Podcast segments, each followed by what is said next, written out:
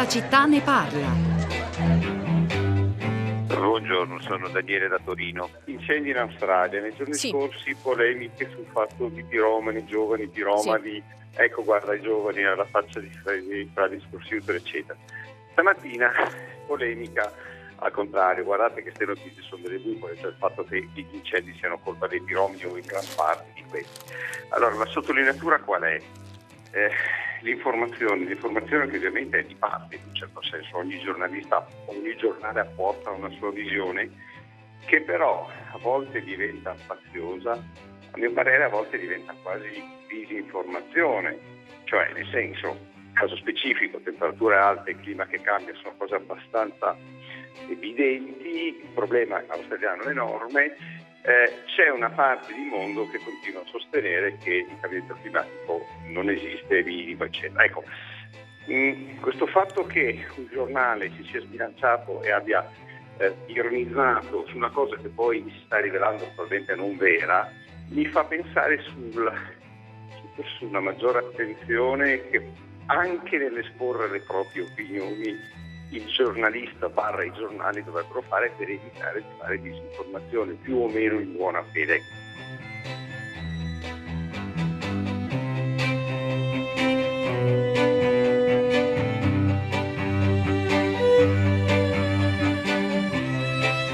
10-2 minuti, una buona giornata da Pietro del Soldà e benvenuti a tutta la città ne parla. Questa telefonata di Daniele da Torino stamani a filo diretto di prima pagina eh, porta anche noi eh, di questo programma ad occuparci degli incendi in Australia. Prendiamo virtualmente il testimone dai colleghi di Radio Trescenza che l'altro ieri hanno dedicato una puntata molto interessante, molto competente eh, su quello che sta accadendo alla flora, alla fauna e al territorio australiano nel suo insieme. Ci sono molte cose da dire, molte cose da chiedere, anche sull'argomento che Daniele ha scelto di mettere al centro della sua telefonata, cioè la narrazione di questi incendi devastanti che hanno distrutto sin qui si calcola intorno a 10 milioni di ettari di territorio, 27 morti e una situazione, se andate a leggere le cronache delle ultime ore da quel gigantesco paese, davvero di guerra, scenari di guerra evocati da chi sta intervenendo, dai vigili del fuoco australiani, dalla popolazione, ci sono cittadine intere che vengono sgomberate, il, le forze dell'ordine, i militari che prendono il controllo dell'ordine pubblico, che diffondono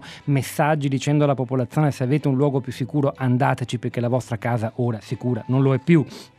Terrore dunque, approvvigionamento elettrico che scarseggia in molti territori e poi appunto quello che diceva Daniele, anche il dibattito non solo sulle conseguenze, sugli effetti, ma sulle cause di questi devastanti incendi. L'Australia brucia da secoli e tuttavia in questa proporzione, con tempi così lunghi, forse non era mai accaduto prima. Eh, c'è stata la, insomma, la, la capiremo tra poco la polemica che faceva riferimento Daniele, il ruolo umano dei cosiddetti piromani che in realtà è stato poi fortemente ridimensionato nonostante l'arresto di circa 180 persone colpevoli di reati connessi agli incendi boschivi. In realtà qua, ma ce lo spiegheranno persone molto competenti tra poco, avremo tra gli altri uno degli scienziati che la rivista Nature ha considerato tra eh, i, più, i, più, importanti al mondo oggi, che stanno lasciando un segno, cioè Giorgio Vacchiano, ci faranno capire com'è qui il ruolo umano è davvero eh, ridimensionato nel senso dell'azione di singoli piromadi e invece è decisivo dal punto di vista del cambiamento climatico. Ma insomma ci sono molte cose da dire e da chiedere, 335 5634 296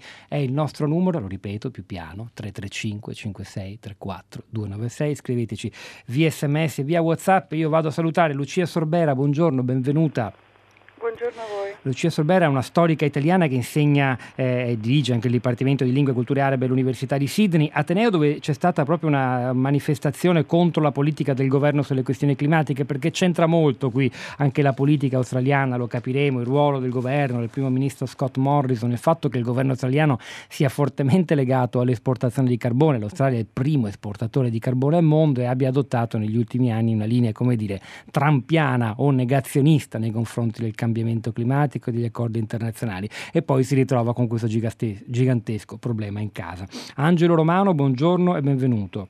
Buongiorno. Che di formazione di mestiere è antropologo, ma è intervenuto sul eh, portale Valigia Blu, sul sito Valigia Blu, che si dedica al fact-checking, alla, insomma, a, verificare le cose che circolano in rete e nei giornali, con un articolo Australia, 100 persone arrestate per gli incendi, la falsa informazione cavalcata dai negazionisti del clima, che spiegherà un po' anche eh, la bufera mediatica a cui faceva riferimento il nostro ascoltatore Daniele da Torino. Lucia Sorbera, innanzitutto le chiedo eh, un, una descrizione della situazione, delle persone persone con cui lei è in contatto, un po' ovunque nel paese, il paese è enorme, non si può dire che sta bruciando tutta l'Australia, e però la paura è un po' ovunque, Sorbera.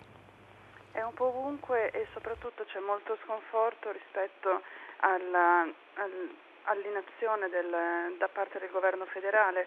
E sì, queste, questi incendi erano largamente anticipati ed era prevedibile che una crisi sarebbe arrivata molto presto, lo dicevano gli scienziati da anni, i, i vari centri di ricerca delle università australiane lavorano da anni sulla crisi climatica, e, ma questo è proprio un breakdown, è una situazione di una gravità inaudita.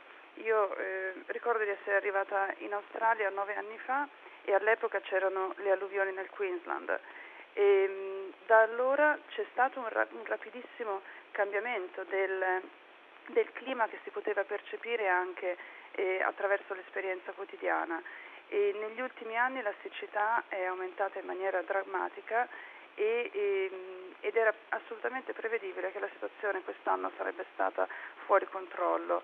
I media anche sono stati responsabili di avere eh, coperto la, la situazione, del resto i media australiani eh, con l'eccezione di ABC che il cui budget viene tagliato ogni anno, eh, sono monopolio di Rupert Murdoch che fa parte della, eh, della compagine dei negazionisti, quindi eh, c'è una, c'è, una, responsabilità politica fortissima e per questo oggi la manifestazione a Sydney in, in centro contro eh, l'inerzia del governo rispetto alla, alla, crisi climatica è stata enorme. Ricordo che anche la manifestazione del Friday, Friday for Futures in, uh, qualche mese fa, alla fine di settembre, a Sydney era stata una delle più eh, partecipate al mondo. Quindi c'è una, una grossa consapevolezza della, della crisi perché sono mesi che si va in giro con le mascherine antifumo a Sydney. Sono eh, mesi che i bambini non giocano più nei, nei cortili, nei parchi pubblici e, e que- la vita quotidiana delle persone sta cambiando, per non parlare della, dell'eccidio degli animali e delle migliaia di persone che hanno perso tutto, hanno perso la casa e, e e, hanno perso il loro habitat. Senta Sorbera, eh, dicevamo l'Australia, basta leggere un po' di racconti, di resoconti di chi se ne intende, è un paese eh, abituato al fuoco e come mh, mm, ascolteremo anche tra poco da chi si intende di piante, quella particolare forma di vegetazione che si chiama bush, eh, lo si usa in Australia, c'è anche in Africa, sta a significare quella zona semiarida, forse paragonabile alla macchia mediterranea, è quasi fatta per bruciare, si dice, quindi esiste un'abitudine al fuoco fuoco e, a, e alla vegetazione che brucia. Che cosa c'è di radicalmente diverso rispetto a questa storia? Lo chiedo appunto a una storica eh, c'è di radicalmente diverso innanzitutto che la popolazione che era in grado di gestire questi, questi incendi è stata decimata da un genocidio che dura due secoli si riferisce e, e dalla popolazione sì. aborigena.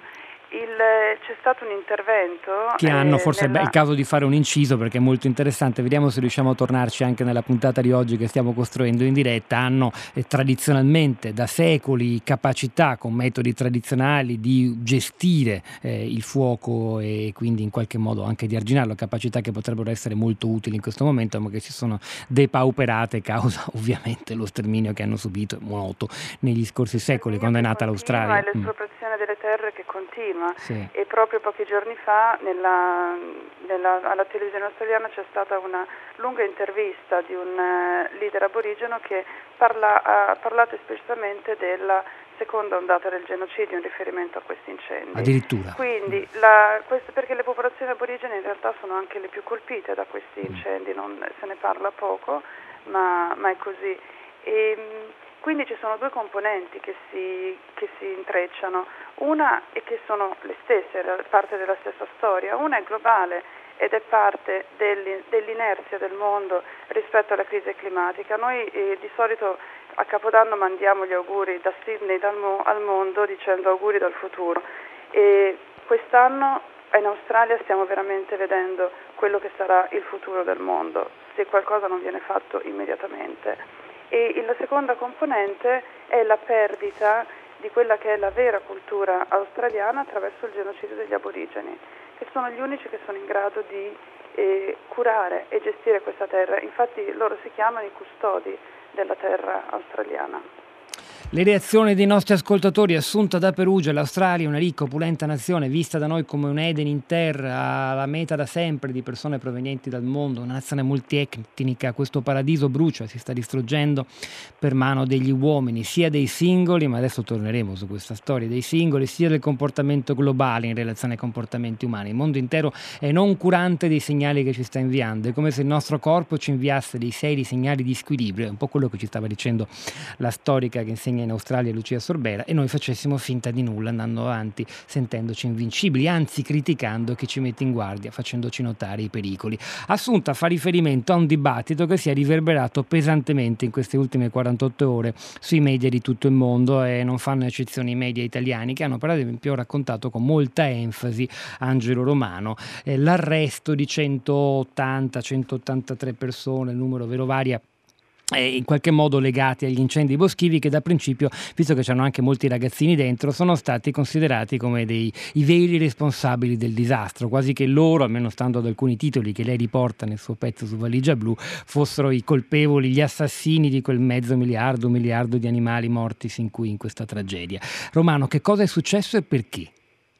Allora, che cosa è successo? Che eh, alcuni giornali, anzi praticamente tutte le testate giornalistiche in Italia, soprattutto in Italia e in altri paesi, hanno parlato di 183 persone arrestate eh, in Australia da, da novembre ai, ai, primi giorni di, del 2020 eh, per incendi dolosi, quindi per aver appiccato deliberatamente degli incendi eh, in, in, questi giorni nel, nel sud, del, nel, nella zona meridionale dell'Australia. Nella costruzione degli articoli subito dopo si diceva che questi, sono i roghi che hanno provocato la distruzione di 2000 abitazioni, hanno l'evacuazione di tantissimi, di centinaia di eh, migliaia di abitanti, de, la morte, l'uccisione di mezzo miliardo di, di, di animali. Il problema qual è? perché eh, andando a verificare le fonti e il comunicato della polizia australiana al quale si facevano riferimento gli articoli pubblicati in Australia, eh, non si parla di, 133, di 183 persone arrestate. Le persone arrestate sono 24 per incendi dolosi, il resto sono persone denunciate per eh, violazione di diverse leggi, diverse norme riguardanti gli incendi boschivi. Per dire, si fa riferimento a una persona che aveva acceso un fornelletto nel bosco per riscaldare il tè, un'altra persona che aveva buttato una cicca di sigaretta e erano iniziate le fiamme, quindi si fa riferimento a questi tipi di, eh, di, di violazioni. Perché è importante eh, distinguere tra denunciare e arrestare? Perché eh, praticamente il riferimento all'incendio doloso e agli arresti immediatamente ha fatto concentrare l'attenzione sull'origine eh, umana e dolosa del, de, degli incendi, eh, sminuendo e eh, quasi negando l'impatto che, ha, che stanno avendo i cambiamenti climatici non tanto sull'origine di quegli incendi, poi ne parlerà eh, Vacchiano dopo, ma eh, sull'intensità, la durata, degli, degli, incendi, le, le, condizioni che i cambiamenti climatici hanno creato hanno fatto sì perché gli incendi siano così, fossero così devastanti eh, in Australia. sul ruolo del periodo. clima tra, porto, verremo e tra poco sì. ci torneremo perché c'è anche un'altra persona che intanto saluto collegata con noi che è il climatologo del CNR Antonello Pasini. Pasini, buongiorno e benvenuto a tutta la città ne parla. Buongiorno, grazie a lei. Prego Romano, continuiamo. Continuiamo anche su, sulla questione mediatica, perché è interessante esatto. capire, eh, cioè, da, per esempio, c'è chi ipotizza eh, Rupert Murdoch, il magnata dell'editoria australiano che sta vicino al governo di Scott Morrison e quindi alla causa dell'esportazione di carbone che è la, la, dire, la, la colonna vertebrale dell'economia australiana e che ha condizionato poi una, un po' il dibattito ovunque. E come stanno le cose secondo lei? Eh, praticamente eh, questo, eh, l'utilizzo distorto dei dati diffusi dalla polizia è nato su alcuni blog eh, diciamo di estrema destra e di siti negazionisti per poi finire eh, su alcuni media di destra e poi ripreso da, da questi gruppi, eh, degli articoli che fanno, dai giornali che fanno parte del gruppo di, di Murdoch, più o meno sono l'Herald Sun di Melbourne, il Daily Telegraph di eh, Sydney e eh, The Australian, che hanno ripreso questi dati e, e quindi hanno diciamo, direzionato, indirizzato il, la copertura e come il modo in cui eh, coprire eh, gli, incendi, gli, incendi, in Australia, quindi dando attenzione all'origine dolosa e, e sminuendo e negando gli impatti eh, dei cambiamenti climatici su, su, su questi incendi. Eh, c'è stato una, un, un, articolo sul Guardian che ha spiegato un po' eh, come eh, eh, la copertura su, sugli incendi e, e il cambiamento climatico sia uno dei temi su cui si gioca tantissimo, si giocano le campagne elettorali eh, in Australia. E quindi gli incendi stanno portando quasi a galla alla luce l'importanza e gli impatti dei cambiamenti climatici in un, uh, in un paese dove il governo, i governi degli ultimi anni stanno facendo del negazionismo climatico e del disimpegno rispetto al taglio delle emissioni eh, di gas serra una, un, praticamente il proprio programma di, di, di, governo ed ecco perché questo tipo di copertura è quasi funzionale a, a, al mantenimento delle politiche del, del, del, governo. Teniamo presente che il primo ministro Scott Morrison eh, nel, nel, cercare di raccontare quello che stava avvenendo a un certo punto ha dato addirittura la, la colpa dei, degli incendi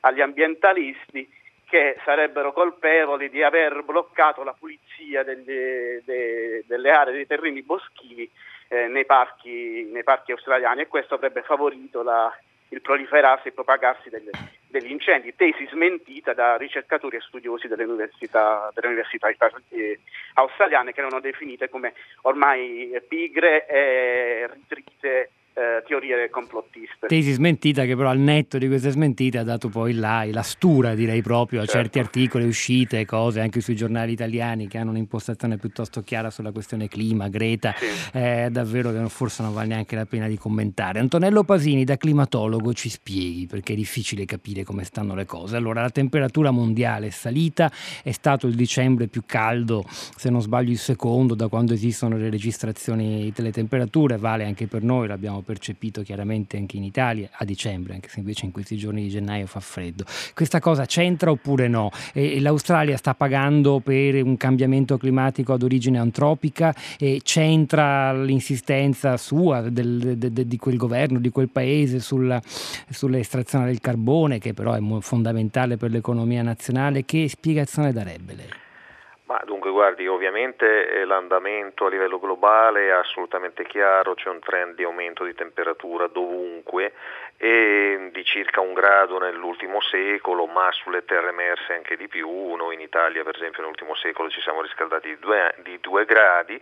L'Australia non è esente a fenomeni di questo tipo, solo che in Australia c'è un aggravante, cioè l'Australia risente di come dire, cicli naturali nell'oceano Pacifico, nell'Oceano Indiano, eh, che quando sono nella loro conformazione positiva, diciamo, nella loro eh, ala positiva anziché negativa, portano grandi siccità, grande caldo, eccetera, eccetera.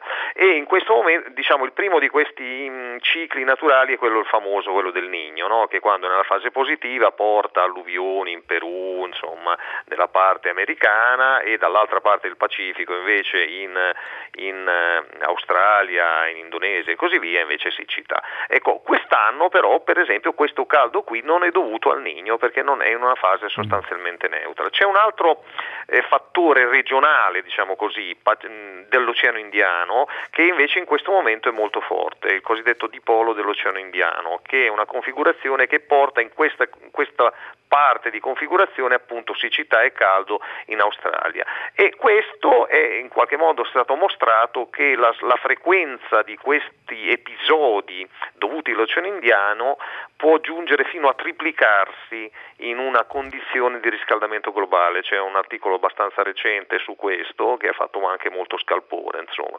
Quindi diciamo, l'impatto del cambiamento climatico da una parte è diretto per motivi come dire termodinamici, no? perché si è riscaldata l'aria, si è riscaldato il mare, quindi insomma, eh, però è, è, anche indiretto, cioè indirettamente sulla circolazione dei venti eh, influisce il cambiamento climatico anche su questo. Quindi insomma sommando tutti i fattori si può dire sì, certo ci sono dei cicli naturali che lo favoriscono, ma per esempio questi cicli naturali, eh, diciamo la parte positiva che porta siccità e caldo aumenta in condizioni di riscaldamento globale e poi c'è il fatto diretto che tutta la Terra si è riscaldata. È chiaro che poi c'è anche da aggiungere questo fatto che cioè, noi pensiamo sempre no, in Italia, eh, ovviamente la, la, grandissima, stragrande maggioranza del, del, del, degli influssi è, sono nell'innesco umano, chiaramente. In Australia non è così, eh, nel senso che siamo metà e metà fra influssi naturali, per esempio fulmini,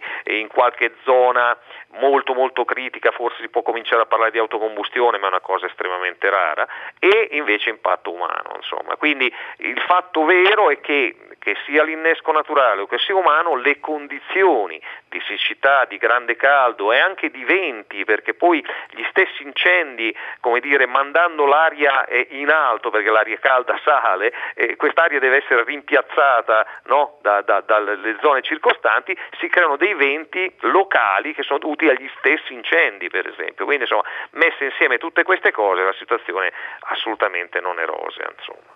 Antonello Pasini, grazie davvero. E, insomma, noi cerchiamo di sommare competenze diverse per farci un quadro il più possibile esaustivo di una situazione così grande, anche proprio estesa e, e, così complessa. L'abbiamo evocato poco fa, ora l'abbiamo finalmente collegato al telefono, eh, Giorgio Vacchiano. Giorgio Vacchiano è un ricercatore, docente in gestione e pianificazione forestale all'Università Statale di Milano, è membro della Società Italiana di Selvicoltura ed Ecologia Forestale, SISEF, è stato nominato dalla rivista Nature tra gli 11 migliori scienziati emergenti nel mondo, eh, di quelli cioè che stanno lasciando, dice l'autorevole rivista, il segno nella scienza. Ricordo ricordo anche un suo libro uscito per Mondadori eh, l'anno scorso, se non sbaglio, La resilienza del bosco. Giorgio Vacchiano, buongiorno e benvenuto a tutta la città ne parla. Buongiorno a tutti, grazie. Allora, lei ha avuto il merito di aiutarci, e come altri, insomma, a, a, fare un po' di chiarezza con la sua competenza sulle piante. Ha fatto un post su Facebook ripreso anche da, per esempio da, dal,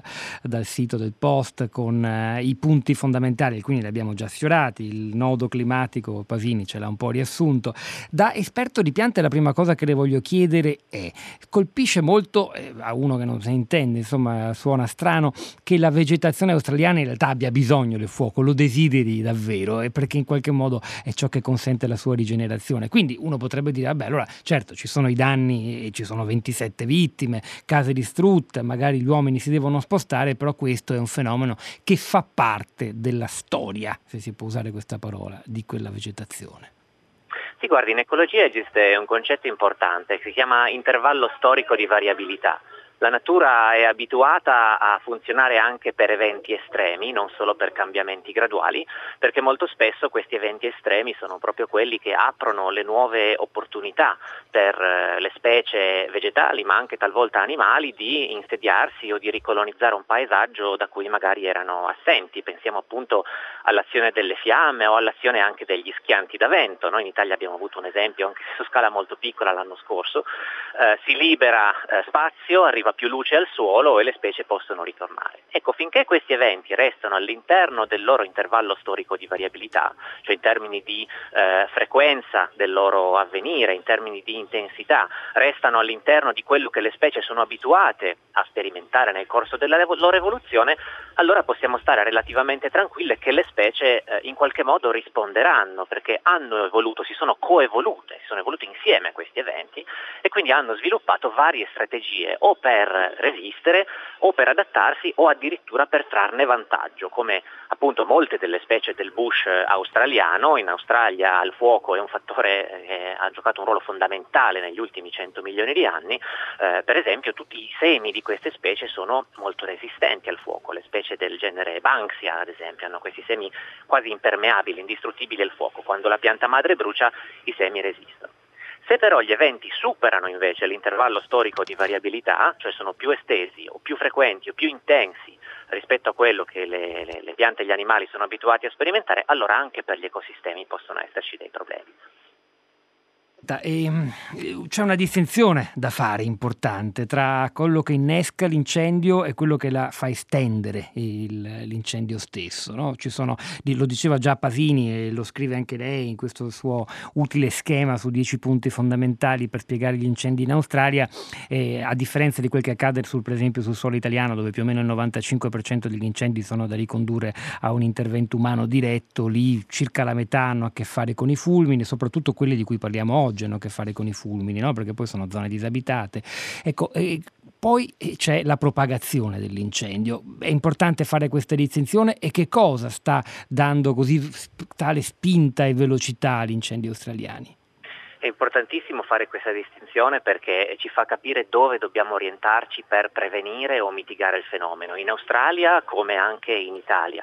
Certamente si può fare un lavoro di prevenzione diciamo, eh, poliziesca lì dove il contributo umano, doloso o colposo, è più forte, come nel nostro paese, ma dobbiamo pensare che sarà comunque impossibile eliminare tutte le fonti di accensione. Pensiamo anche agli incendi californiani dell'anno scorso, uno dei più grandi è stato eh, acceso a causa di una scintilla partita da una linea elettrica, quindi sì, c'è l'intervento umano, ma è assolutamente diciamo, involontario e probabilmente imprevedibile. Diciamo lì c'era la pessima gestione dell'elettricità da parte della compagnia californiana, che è una storia a sé stante, davvero incredibile si può, tutto si può migliorare, ma è un po' come per gli incidenti stradali. Naturalmente dobbiamo fare un lavoro di prevenzione sugli autisti, ma dobbiamo anche rendere le strade più sicure, perché è, è quasi impossibile pensare di prevenire eh, tutte le possibili cause di incidente. Per gli incendi è lo stesso, dobbiamo lavorare sulla prevenzione del territorio, proprio per eh, lavorare su quella fase di propagazione delle fiamme, una volta accese, che, che causa eh, i maggiori danni. Nel caso australiano,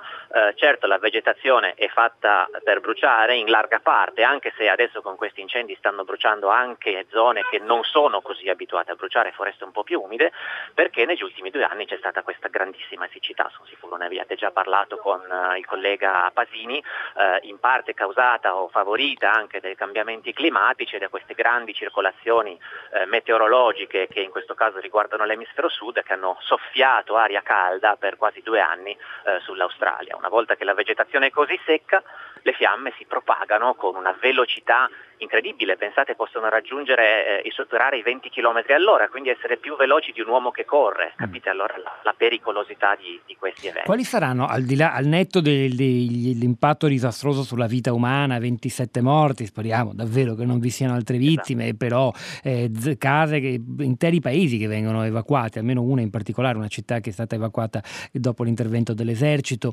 eh, quindi case che saranno distrutte, danni materiali, ma a parte i danni che riguardano eh, gli esseri umani, quali saranno i veri effetti sulla natura australiana di questi incendi così eccezionali?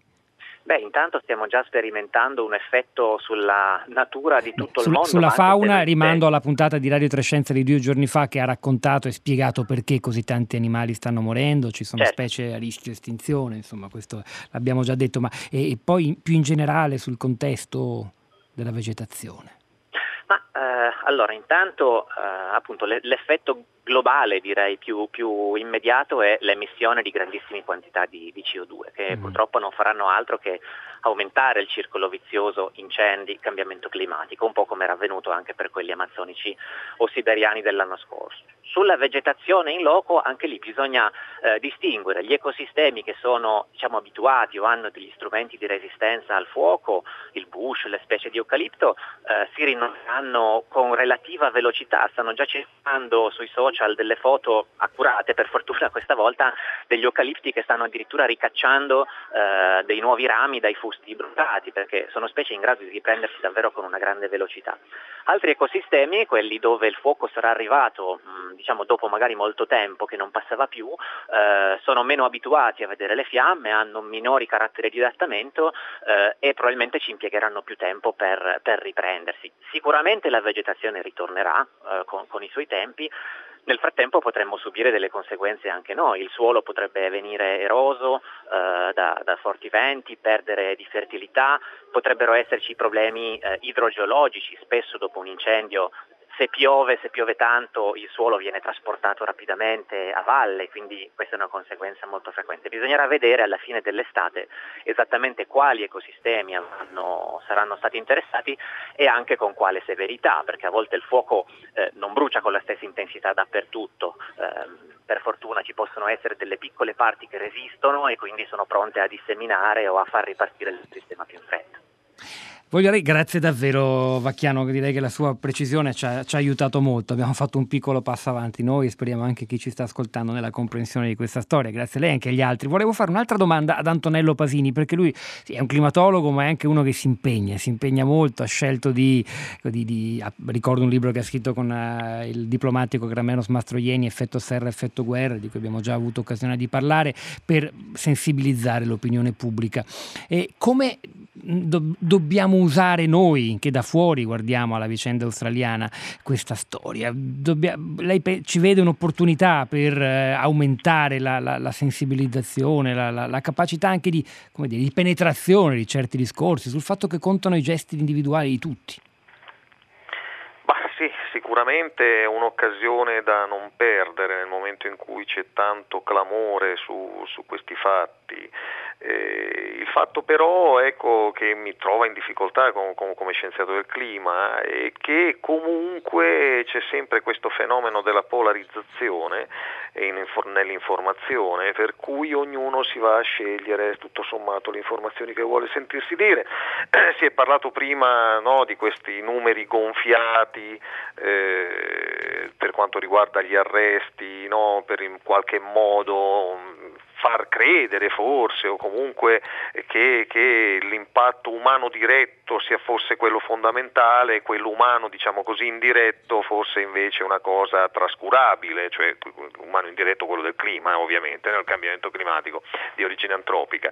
E quindi ecco che eh, anche sul, nel mondo dell'informazione eh, eh, davanti a uno stesso fenomeno si danno interpretazioni molto diverse. Allora ecco come scienziato in particolare particolare come scienziato del clima, io mi sento di dare e di dire una parola di chiarezza in questo, però Ecco, eh, perché la coscienza de, de, dei singoli è estremamente importante, soprattutto in questo momento in cui i grandi o non si mettono d'accordo sulle questioni climatiche o si mettono d'accordo con degli accordi che sono in qualche modo, come dire, si possono vedere al ribasso, no? perché anche l'accordo di Parigi è estremamente importante, ma le riduzioni concrete sono poca cosa perché sono riduzioni volontarie, non vincolanti, eccetera, eccetera. Allora in questo momento è chiaro che la coscienza individuale è importante perché poi spinge a farti fare qualcosa, insomma, sia per quanto riguarda il tuo stile di vita, ma non basta questo, ci vogliono eh, come dire, inneschi di circuiti virtuosi dal basso fino a spinte molto forti sui politici perché adottino determinate azioni. È molto importante quello che ci ha detto il climatologo Antonello Pasin, la polarizzazione anche quando in realtà i dati sperimentali, insomma diciamolo pure, la ragione sta da una parte sola e la stessa cosa valeva per i vaccini no? e, la, e vale ora e ritorna drammaticamente per queste forme davvero irrazionali di negazionismo rispetto al ruolo del cambiamento climatico di fronte a fenomeni come questi, ma insomma purtroppo questa fa parte, è anche il il, l'anima della democrazia. E a questo proposito, Lucia Sorbella, le volevo chiedere, tornando a lei per chiudere questa prima parte, lei che in Australia ci vive, ci insegna, è una storica, insegna all'Università di Sydney, e, e, e accade anche lì in Australia il dibattito pubblico australiano in queste ore, a parte la manifestazione antigovernativa di Sydney di cui ci diceva, è altrettanto polarizzato, oppure la vicinanza del fuoco, il calore, la paura, in fondo stanno un po' portando alla ragione gli australiani, la maggior parte degli australiani, alla scienza direi. Gli, gli australiani si sono mobilitati in massa esprimendo grande solidarietà, grande, eh, grande capacità anche di, eh, di, affrontare la crisi. Ricordiamo che il corpo dei vigili del fuoco è un corpo composto unicamente da volontari e che tra le tante, eh, tante mancanze del governo c'è stata l'incapacità di eh, stabilire un piano anche di rimborsi per, per, questi volontari che per mesi hanno abbandonato il loro lavoro per affrontare la crisi. Quindi è un, è un popolo di migranti, quindi è un popolo di persone pragmatiche e sicuramente che non si tirano indietro di fronte alle emergenze. Dal punto di vista delle produzioni culturali, anche del mondo editoriale al quale eh, l'Italia e in generale l'Europa appaiono un po' distratte, c'è un cambiamento importante in corso negli ultimi anni, uno, si sta sviluppando molto eh, il pensiero critico, soprattutto il pensiero critico decoloniale, tra i, i, più recenti quest'anno premi letterari importanti sono stati vinti non a caso da un, um, un rifugiato richiedente asilo, Behruz Bociani, che tra l'altro è, è anche tradotto finalmente in italiano, e, e da autori importanti aborigeni. E c'è stato un libro molto importante quest'anno pubblicato in Australia che eh, tradotto in italiano potrebbe essere qualcosa come Parole della sabbia, come il pensiero aborigeno potrà salvare il mondo, è Tyson Yonkaporta. E c'è uno, una, una crescita e uno sviluppo di pensiero critico e di attivismo eh, di base che però non sta trovando una traduzione e una voce politica e, e questo è il problema principale. E direi che questo non c'è stato nella lunga durata dagli anni 70 adesso, cioè la, a parte la parentesi del governo Gog Whitlam che ha modernizzato l'Australia, che ha introdotto la politica del multiculturalismo, che ha introdotto eh, la sanità pubblica, ha fatto una serie di riforme importanti per la società, ecco a parte quella parentesi poi c'è stata una, un eh, una, una progressiva perdita di contatto da parte della, eh, dell'elite politica rispetto sia al mondo intellettuale che alla popolazione. E questo, questo fenomeno forse spiega anche le durissime fortemente restrittive politiche dell'Australia nei confronti delle migrazioni, che sono state infatti spesso tirate in balle, ad esempio, anche da chi voleva adottare rigide e severe politiche antimigratorie anche sul nostro territorio. Grazie davvero a Lucia Sorbera, noi continuiamo, continuiamo in musica, un brano musicale che uscì il 21 aprile del 2009 in occasione del giorno della della Terra, giornata voluta dalle Nazioni Unite per celebrare l'ambiente e la salvaguardia del pianeta. Si intitola Il gigante, simboleggia il tempo moderno che non si cura di nulla in nome degli interessi economici e schiaccia la Terra appunto con il suo pilota gigante. Scritto da Marco Ligabue e Fabio Maura, le interpretano Fiorella Mannoia e Irio, il gigante.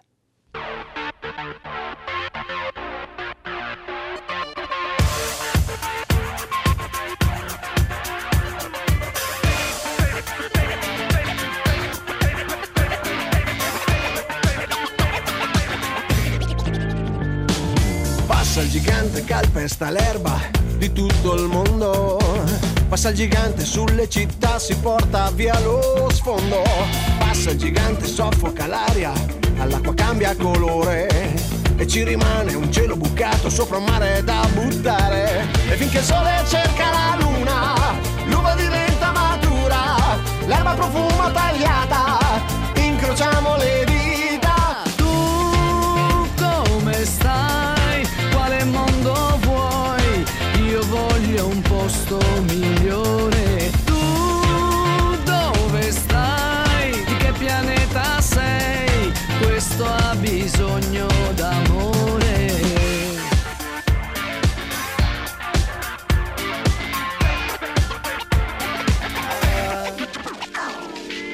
Passa il gigante, graffia le stelle morde i pianeti. Passa il gigante che anche lassù butta i suoi rifiuti. Passa il gigante sporca di nero tutto quello che tocca. Cresce il gigante nell'indifferenza di chi non apre bocca. E finché il sole cerca la luna, l'uva diventa matura, l'erba profuma tagliata, incrociamo le dita.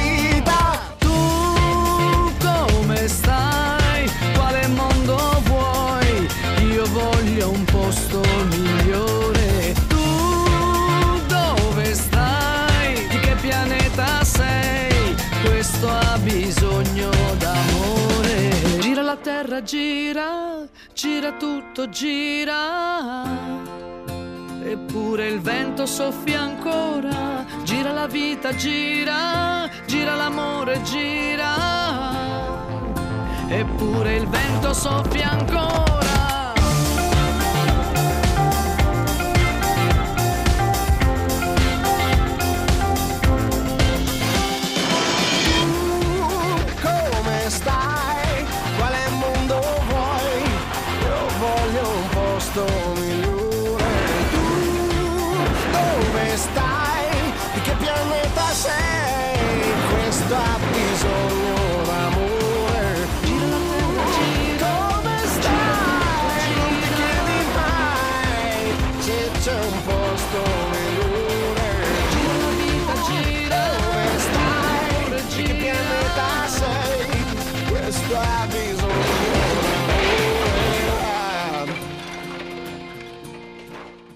E tu di, pianeta- di che pianeta sei? Cantano Fiorella Mannoia e Rio interpretando questo brano Il Gigante, scritto da Marco Ligabue e Fabio, e Fabio Mora. Allora stiamo dedicando la puntata di oggi di tutta la città ne parla agli incendi terribili che hanno distrutto già circa 10 milioni di ettari di territorio in Australia, 27 vittime, cittadine evacuate e molta molta paura per quello che verrà, per le conseguenze, mentre infuria anche un dibattito intorno alle cause e le azioni da intraprendere. E a proposito delle azioni da intraprendere, i nostri ospiti nella prima parte hanno fatto cenno a una cosa molto interessante a nostro avviso, cioè a una conoscenza, una sapienza tradizionale di chi quel territorio lo abita da sempre, cioè gli aborigeni australiani eh, sulla gestione eh, degli incendi che sono in parte eh, come dire, connaturati quel- al bush, a quel tipo di vegetazione e però appunto sono fortemente oggi eh, aumentati da condizioni climatiche e da altri fattori. I- che cosa significa fare tesoro o addirittura reintrodurre le pratiche aborigine tradizionali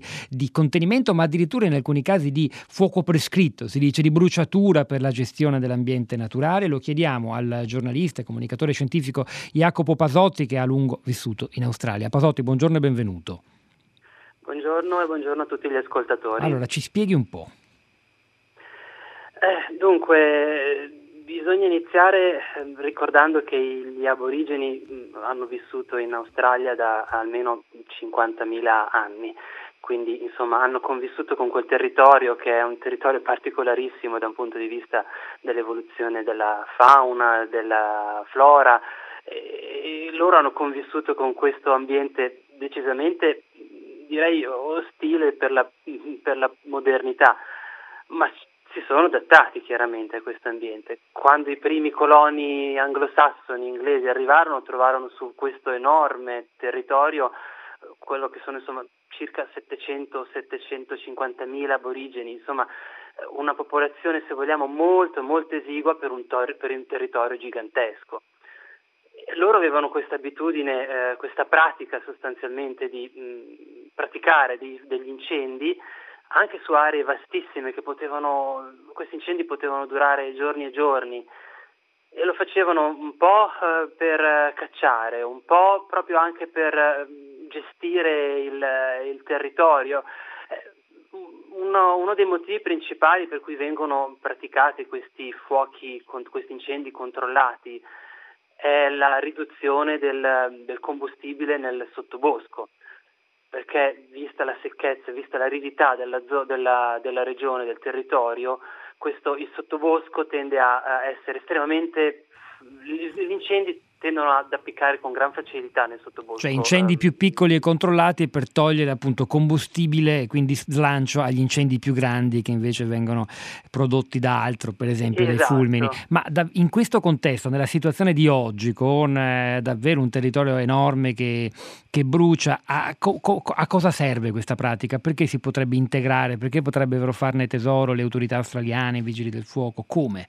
Con quale fine? Beh, eh, dunque, innanzitutto bisogna dire, forse questo non è stato detto a sufficienza, che comunque già il governo australiano, i ranger praticano in certe aree, in certe situazioni eh, degli incendi controllati, quindi la pratica è già in atto, non, eh, non è qualcosa che è stato completamente dimenticato.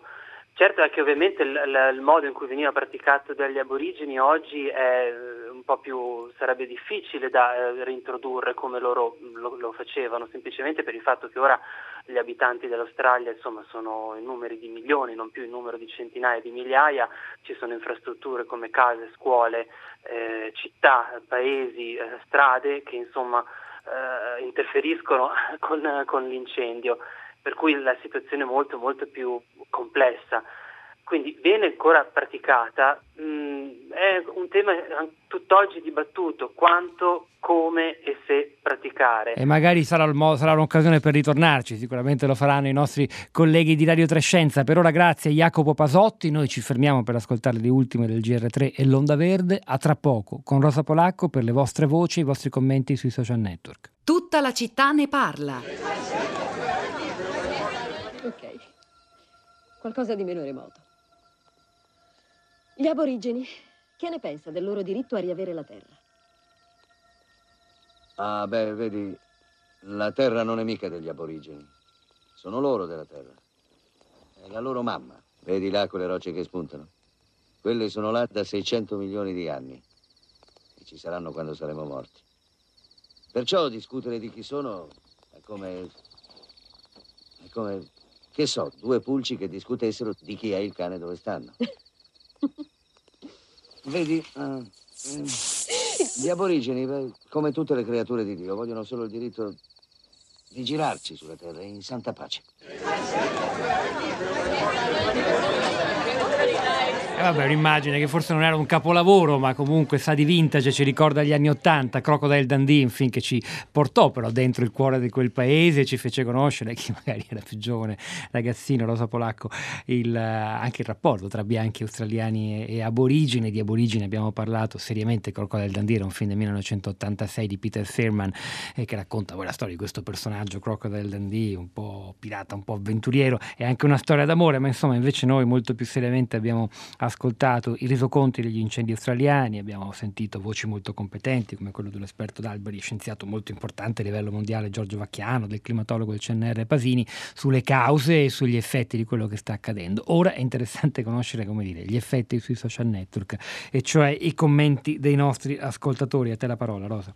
Ciao Pietro, beh allora intanto c'è da dire che da diverso tempo sui social network e sui nostri profili si discute di, di questi incendi con, con- con tutto quello che eh, hai anche già anticipato, notizie smentite, rettifiche, fake news eh, e, e tutto quello che ha eh, contribuito ad alimentare l'incertezza intorno a quanto stava succedendo. Tra le per- persone insomma più attente alla- a questa discussione c'è Maggie, un'ascoltatrice australiana che ci scrive eh, un, un resoconto di, di sua sorella che vive in Australia e che dice noi in Australia non abbiamo il tempo, la voglia di fare un dibattito, l'Australia brucia e siamo o a combattere gli incendi o a sostenere quelli che lo fanno da parte nostra. Chi vive qui sa benissimo che la causa è una catastrofe climatica prevista da vent'anni. Gli arsenisti sono pochi in questa zona 24 per tutto il 2019. La combinazione di siccità che dura da anni, le temperature mai viste come 48 eh, gradi a Sydney e tempeste con lampi crea questo disastro ecologico e umano. I nostri politici e media vorrebbero mantenere lo status quo e fanno di tutto per minimizzare soprattutto per i loro interessi finanziari. Prosegue Maggie dicendo diciamo anche che il governo ha ridotto di molto i fondi per la cura del territorio, per i pompieri, per i mezzi adatti al controllo del territorio, si appoggia molto a pompieri volontari per contrastare gli incendi e chiaramente non basta. Eh, Giancarlo si, dice, si chiede concordo, si parla molto nei media di cambiamento climatico e molto meno delle responsabilità delle comunità, della politica, delle amministrazioni, dei cittadini nel gestire i propri territori dal degrado e dall'incuria. Scilla, le specie vegetali potranno riprendersi, ma molte specie animali sono sull'orlo dell'estinzione. Se rimangono troppi pochi individui si perde troppa percentuale di varietà genetica affinché la specie sopravviva. Inoltre il problema maggiore è che comunque la temperatura del pianeta continua a salire, dato che i governanti non prendono nessun provvedimento. La parola agli ascoltatori, iniziamo da Trento con Carla, buongiorno. Buongiorno. A lei la parola Eh, Carla.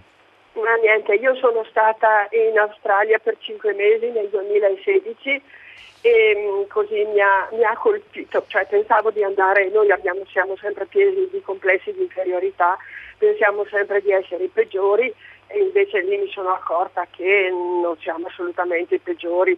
Io stavo a Melbourne, ero andata a trovare mia figlia e quando sono arrivata mi sono girando, insomma mi sono accorta che non vedevo in giro un pannello solare.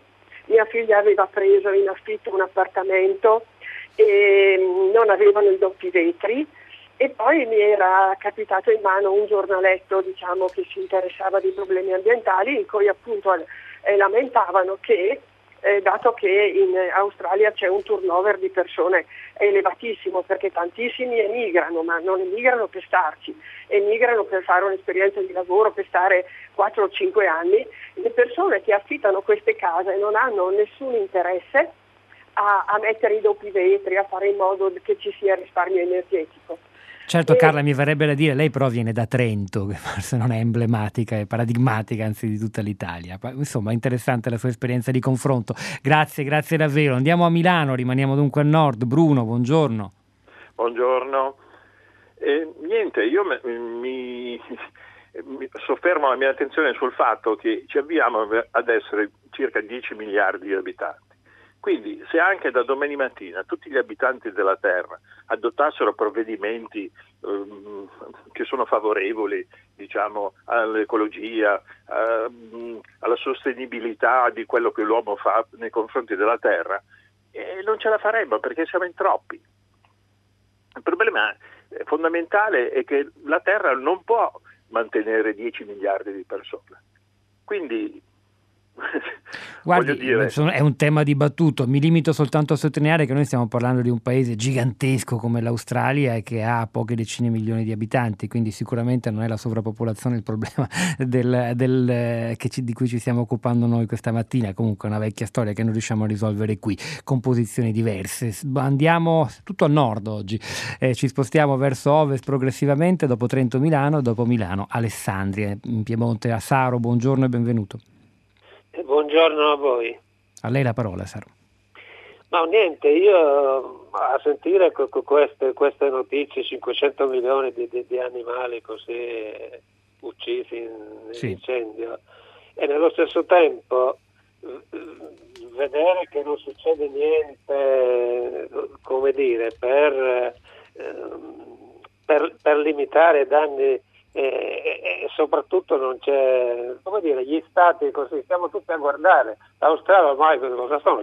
Tre mesi, quattro mesi che brucia e non, non- non ci sono in- interventi, co- come dire, internazionali. Pensavo eh, che- l'ONU si potesse occupare anche di, di queste emergenze quando assumono così dimensioni planetarie, è un continente intero che sta bruciando. È vero che tra le finalità dell'ONU insomma, non, non- non c'è quella di, di- di- questo tipo di intervento, però se, se- se- Però sarebbe auspicabile- sì. che questi fatti te- tenderanno a, a ripetersi, forse è venuto il momento di pensare a, a un'organizzazione che ne so, i caschi verdi come ci sono i caschi blu come forza di pace, I vigili del fuoco mondiali. Grazie Saro, grazie davvero e magari chissà un giorno ci saranno. Rosa Polacco.